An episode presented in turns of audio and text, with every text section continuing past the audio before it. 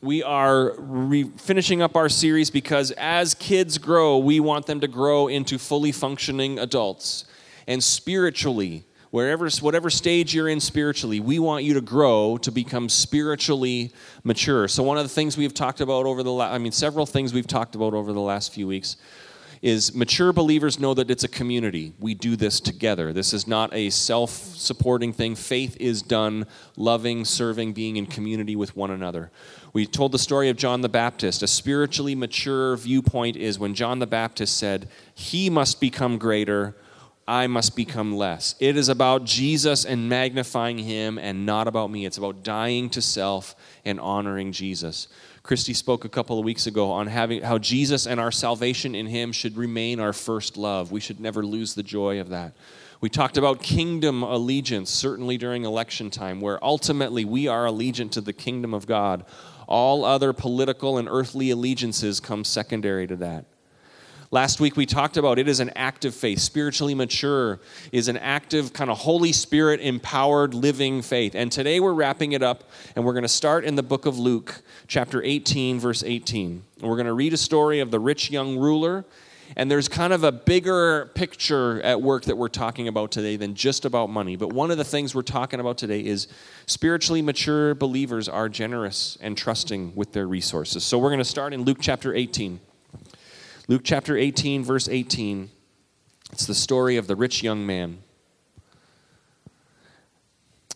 A certain ruler asked him, talking about Jesus, this rich young ruler came up and asked Jesus, Good teacher, what must I do to inherit eternal life?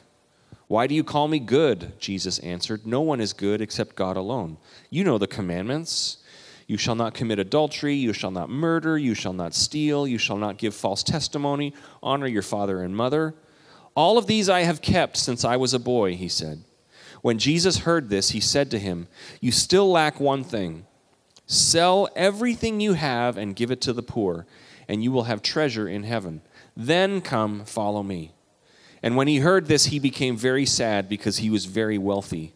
And Jesus looked at him and said, How hard is it for the rich to enter the kingdom of God? Indeed, it is easier for a camel to go through the eye of a needle than for someone who is rich to enter the kingdom of God. Those who heard asked this Who then can be saved? Jesus replied, What is impossible with man is possible with God. And Peter said to him, We have left all we had to follow you. Truly I tell you, Jesus said to them, no one who has left home or wife or brothers or sisters or parents or children for the sake of the kingdom of God will fail to receive many times as much in this age and in the age to come eternal life.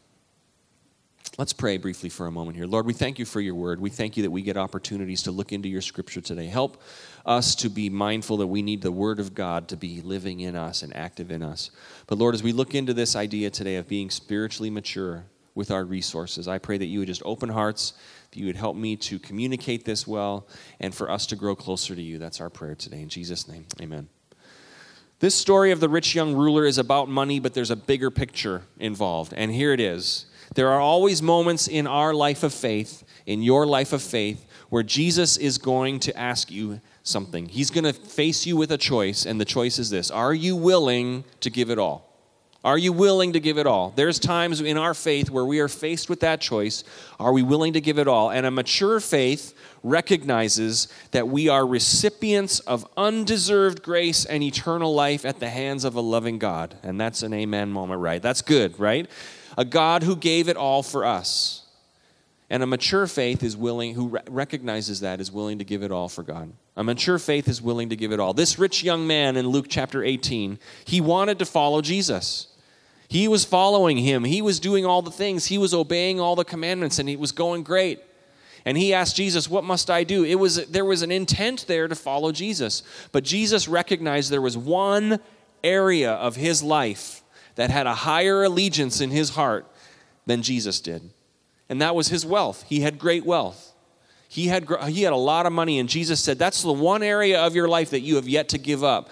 So I'm asking you to give it all, Jesus said. Sell everything and give it to the poor. And the rich young man was not willing to do that. Specifically, today we're talking about generosity. And in a broader theme, we're talking about being willing to give it all. A mature faith is generous with resources. So I know churches have done a bad job talking about money. I know some of you are here and like, oh man, I don't like it when the churches talk about money. Anyone, I mean, you don't need to raise your hand, right? Anyone ever felt like that? Maybe you're feeling that right now. And here's the here's the deal. There are a couple of reasons I know. Maybe if you're watching online, you're logging off right now. Oh, it's another sermon about money. Here's what I know about why people are skeptical when churches talk about money. And the first one is this.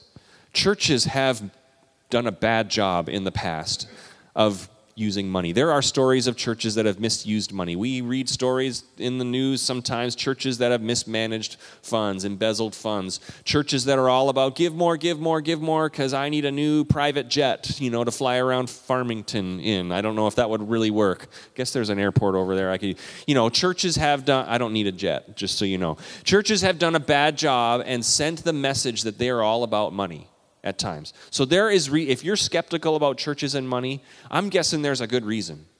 That either it's because the church has done a bad job at communicating this, or the second reason is this. People get a little bit skeptical about the church and money because people tend to be very protective about their money right? When we start talking about that, it's like, oh, now, you know, this is what's near and dear to my heart. So you better watch what you say, Pastor. It's funny because I, I joke about it like this people come into church, maybe you came into church today and you checked your kids into kids' church downstairs.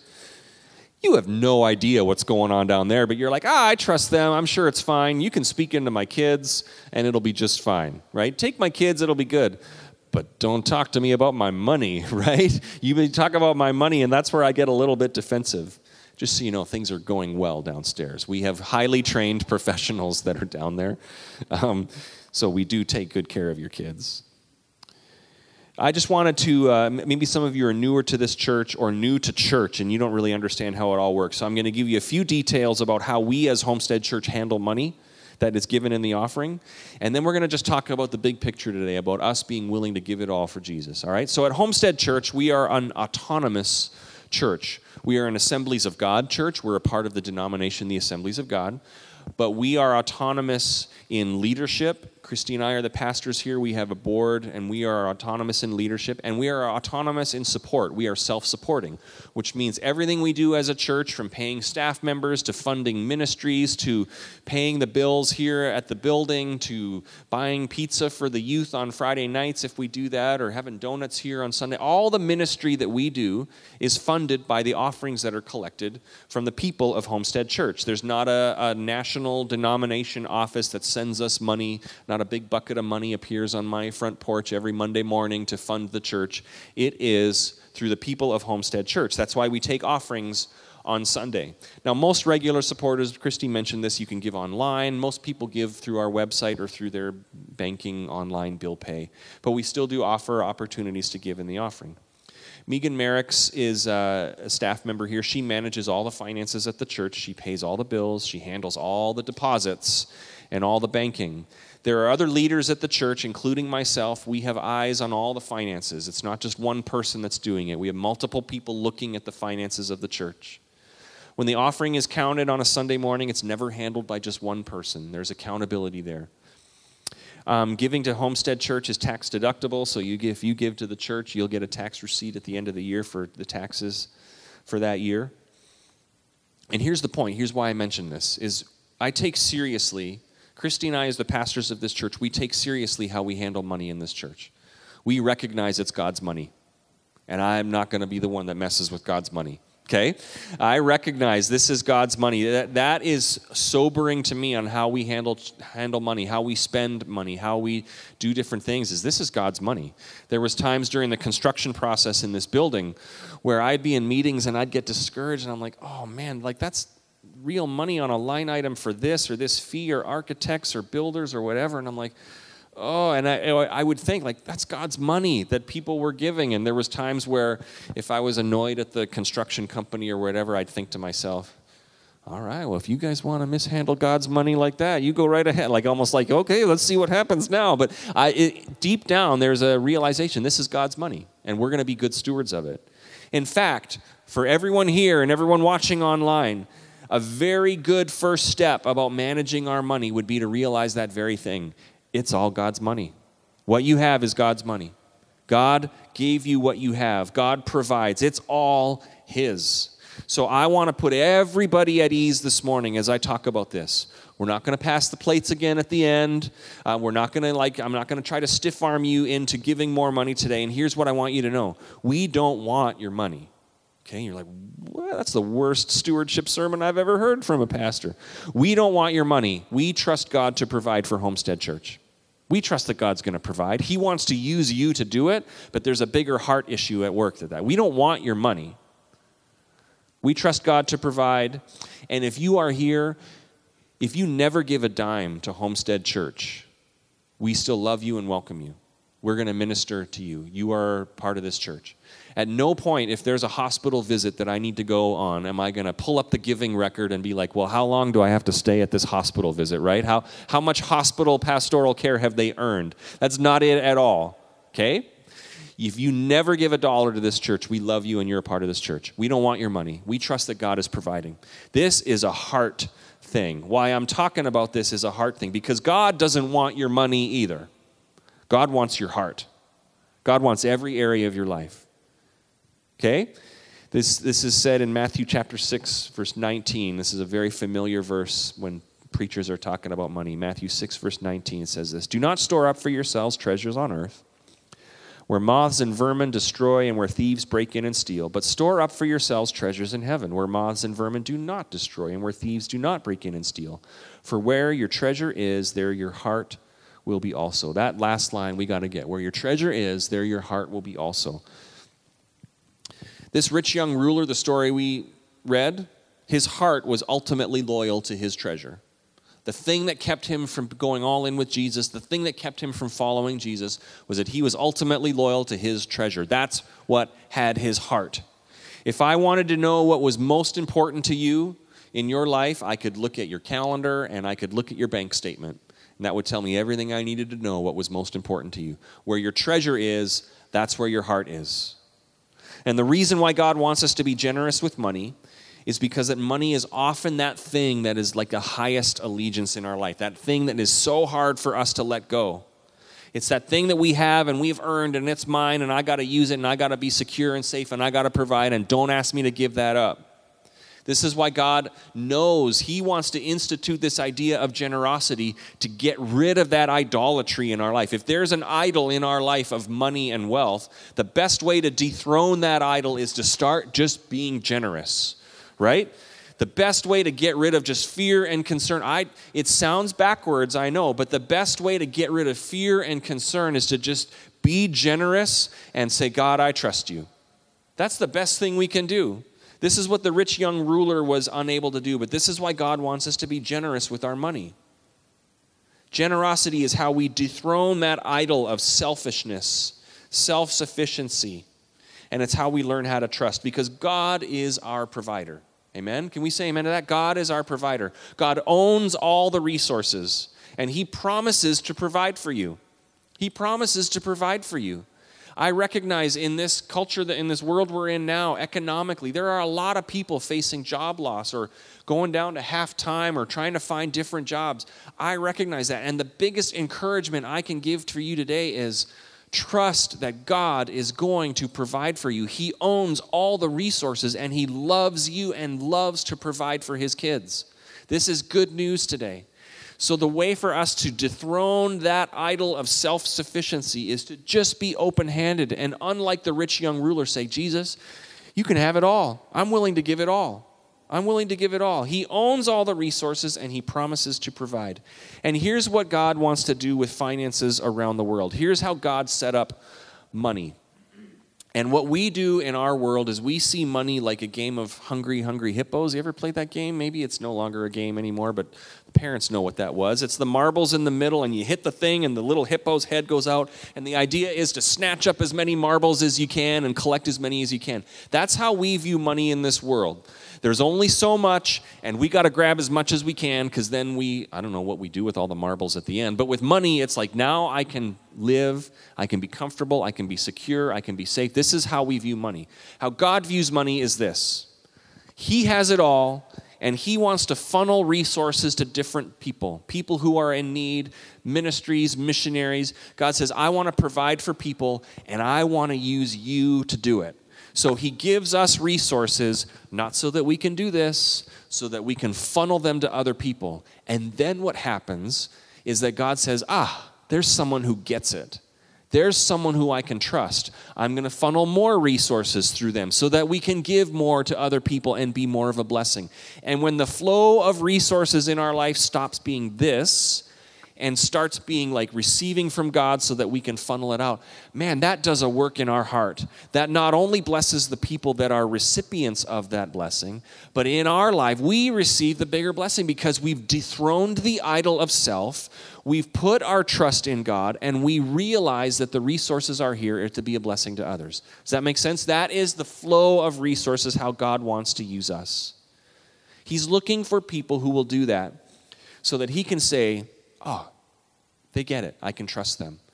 If God provides resources to us and we do this, He's going to say, Well, they don't get it their heart is not mine. They're not, they're not doing it like what's supposed to be done. I often wonder why God set it up that we would be like his hands and feet in the world. Because I think we're bad at it a lot of times. Like for us to be the care to the, like how we bring the Holy Spirit to others and we're evangelizing the world and God uses us to, to bring good news and to provide and care. I often think, God, you could have probably come up with a better plan, but yet we're the plan.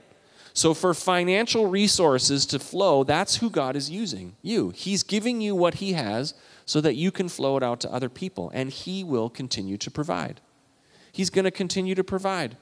And God's going to know that He can trust us because our heart is surrendered to Him. So, here's the question many people ask when preachers talk about money. So, how much should we give? You know, you might be thinking, what's the bottom line here? Is this like a a $29.99 monthly payment for seven easy installments of $19.99. How much should we give? Well, it's important, as I've mentioned already, when we start talking about this, is to remember it's all His, anyways. It's all His, anyways. So I want to illustrate this. Does anyone have a set of car keys with them that they could throw to me just real quick? Anyone have a set of car keys? I need to borrow a car. Matt Hawks, okay. Matt Hawks, I'm going to borrow your car. Ooh, a Ford. Nice. We got to pass the offering plates over by Matt. He's driving a Ford. No, I'm just kidding. It's, this is the big people mover van, right? Yes. Awesome. So let's say I need to borrow a van and I borrow Matt's van. Whose van is it? It's Matt's van. I'm borrowing it. He's lent me the keys so that I can use it.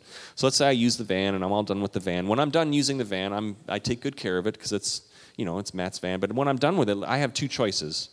I can keep the van or I can give it back to Matt, right?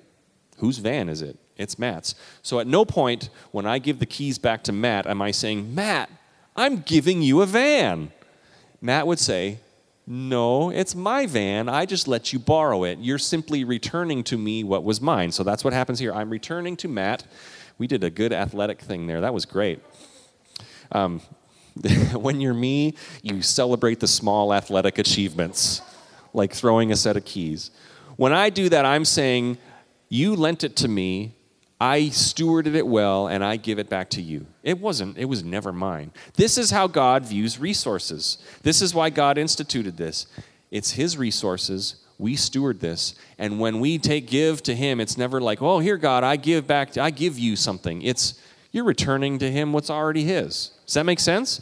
So, to help us get this, God instituted the principle of tithing. Tithe, that's a very churchy word. In the Old Testament, God instituted tithing to mean this tithe means tenth. So one tenth would be given to God. So this wasn't like bank accounts and online banking. This was crops and harvests and livestock. If you were a rancher, you had livestock. And so what God said is, I want the first fruits of the harvest, or a tenth of what you get, or the first of the flocks to be given back to Him. This was the understanding was, I give God the first. So the first of the harvest, I give to God if the first of the flock, the, of the livestock, I give back to God. Now, if you're a rancher and your cattle have an offspring, that's your future income.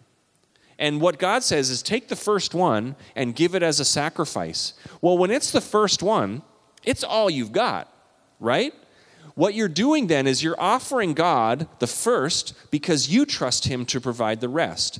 It's very different than saying at the end of the month, I have this much left over, so I could maybe slice off a little bit and give that to God now that I know that everything's been provided for.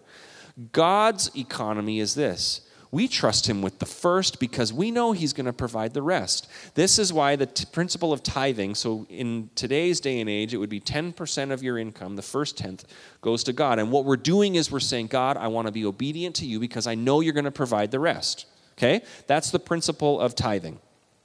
But that's in the Old Testament. So, what about today? What about New Testament believers? A lot of people would say, tithing is Old Testament. We don't need to do that anymore, just like all the old, other Old Testament rules. We don't need to follow those anymore. Um, we're not sacrificing our cattle on the altar anymore, so it's the same thing, okay? It's an Old Testament principle. And here's the deal you're right, it is an Old Testament principle. Tithing the 10% is the Old Testament thing, okay? Some of you are like, whoa, Jeff's going to get in trouble if other people hear him say that. You're right, Jesus doesn't want 10%. Jesus gives us the number for New Testament believers in Luke chapter 14. Okay, so we were in Luke 19, just flip back a little bit. Luke 14, 33 is here's where Jesus gives us the number, okay, for New Testament believers. Jesus is teaching in Luke 14, verse 33. In the same way, those of you who do not give up, what's that word? Everything you cannot be my disciples. And you're like, oh, everything. I was hoping Jesus' New Testament principle would be more like 2 or 3%. But no, Jesus says it's not 10%, it's everything. If you can't give up everything, you can't be my disciple. That's a hard teaching unless you fully trust in Him that He's going to provide for everything you need. Being willing to give up everything. Mature faith is willing to give it all, full devotion. So, that story of the rich young man that we read, he was not willing to do that. But here's the thing, and I want to make a, a, point here. Jesus, when he was talking to the rich young ruler, he didn't say to him, I want you to live with nothing. That was not Jesus' call, was it? Remember the story? He didn't say, I'm calling you to live with nothing. What did he say? I'm calling you to give up everything. Now, in our mind, if we have a limited finance kind of worldview, that's the same thing. If we give everything, we have nothing. But that's not what Jesus said. And the rich young ruler left the conversation too early because Jesus went on and said, If you anything you give up, God is going to repay you on this earth, and the next God is going to provide. So it's never once that God says you need to live with nothing, but God says you have to give up everything. And there's a difference. When we are willing, when we live open handed to God, He says, I can use that. I can provide with that. I can flow resources through that and bless you and cause you to prosper. This is what God's economy looks like. I, I get sad about the story of the rich young ruler. This is one of those stories in Scripture that sad, saddens me because he left the conversation too early. He left the conversation as Jesus was about to say, But if you do, God's going to provide for you. You will be blessed, not only on this earth, but in the next earth. The rich, all the rich young ruler said is, Oh, I got to give up what I love, my resources.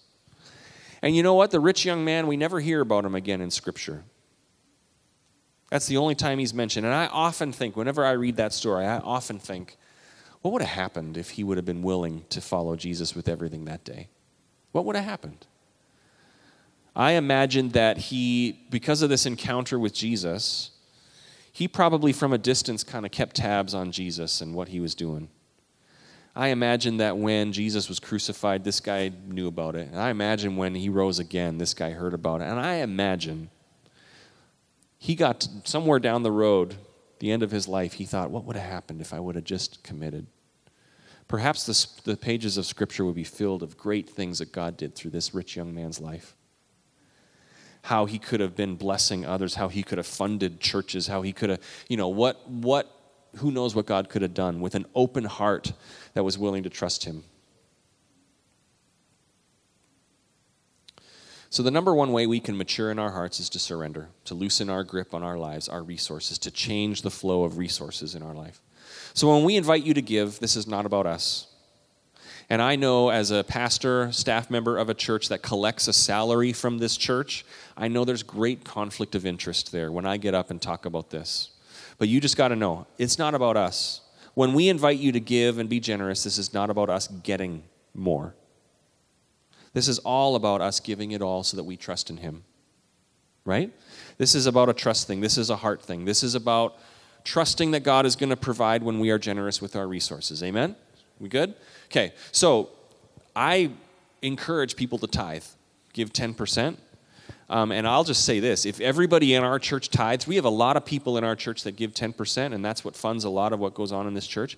If everybody tithed in our church, just 10%, we could buy land, we would build buildings, we could plant churches. Our goal and our dream is to plant other churches in some of the surrounding communities.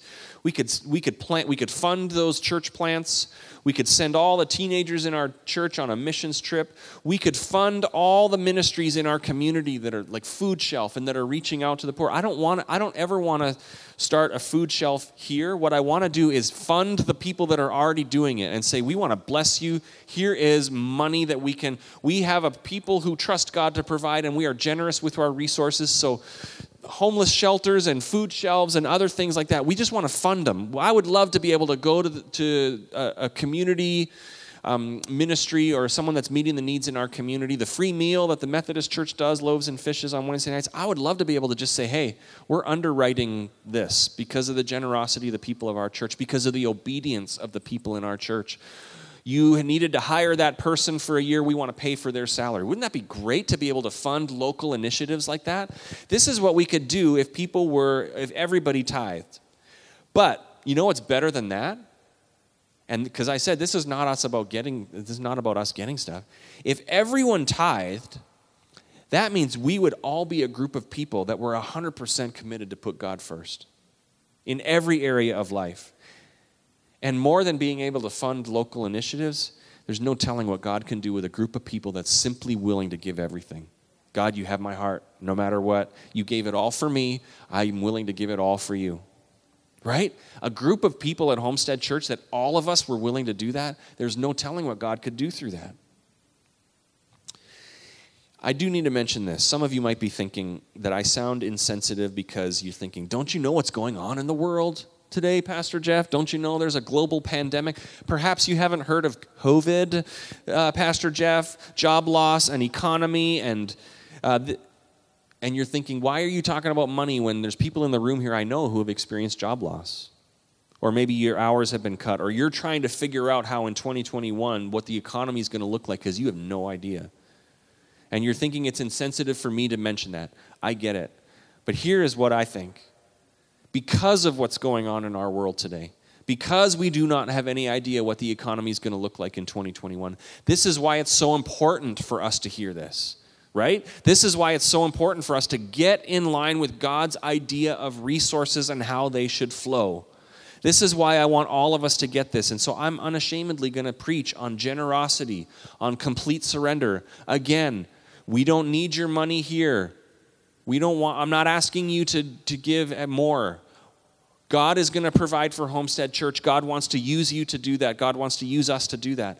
But more than that, I unashamedly preach this because we have to get in a position where we understand that God is our provider. We can be generous in any economy, and God can provide for us in any economy. Amen? I am not concerned about God's ability to provide in a global pandemic for you and your family. He's done it before, He will do it again. He owns all the resources, and He loves you.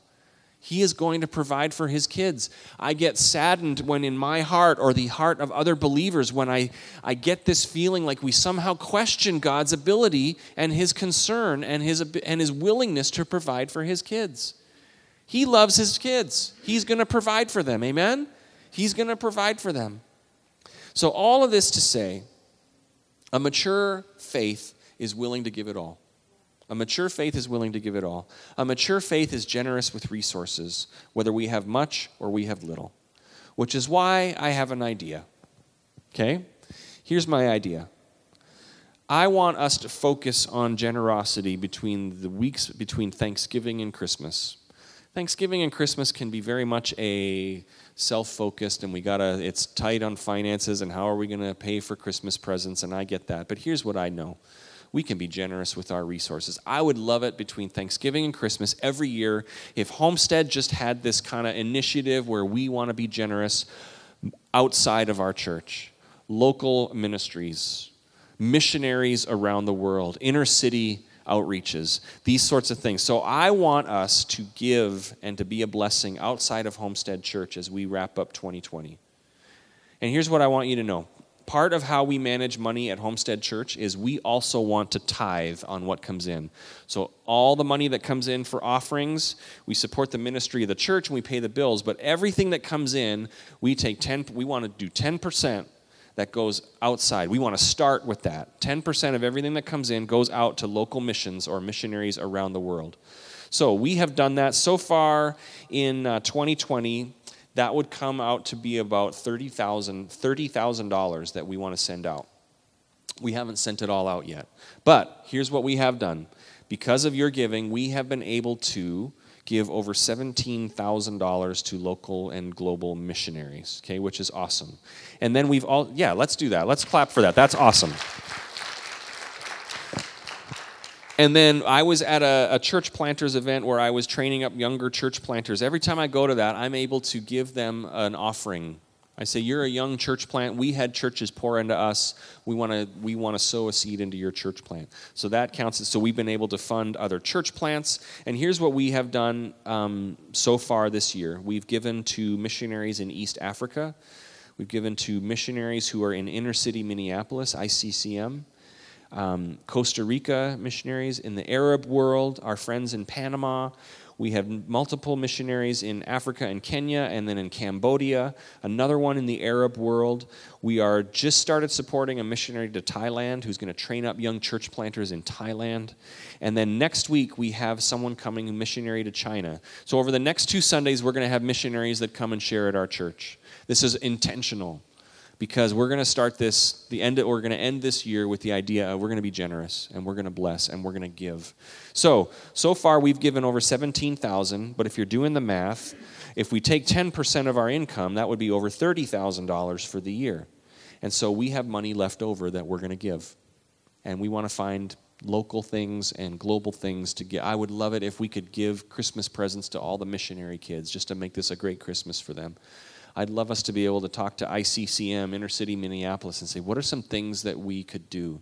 My parents are missionaries. They teach at a Bible college in Africa, in Zambia. And every year they send out a Christmas, a Christmas wish list where they're like, hey, here's a local church. And it's, it's amazing the need, and it's amazing at, boy, we could solve some of these things. For example, they'll send out and they'll say there's a local church in Zambia that needs a new roof on their church building not a new roof like reshingle it, but they actually need a roof over their church, okay?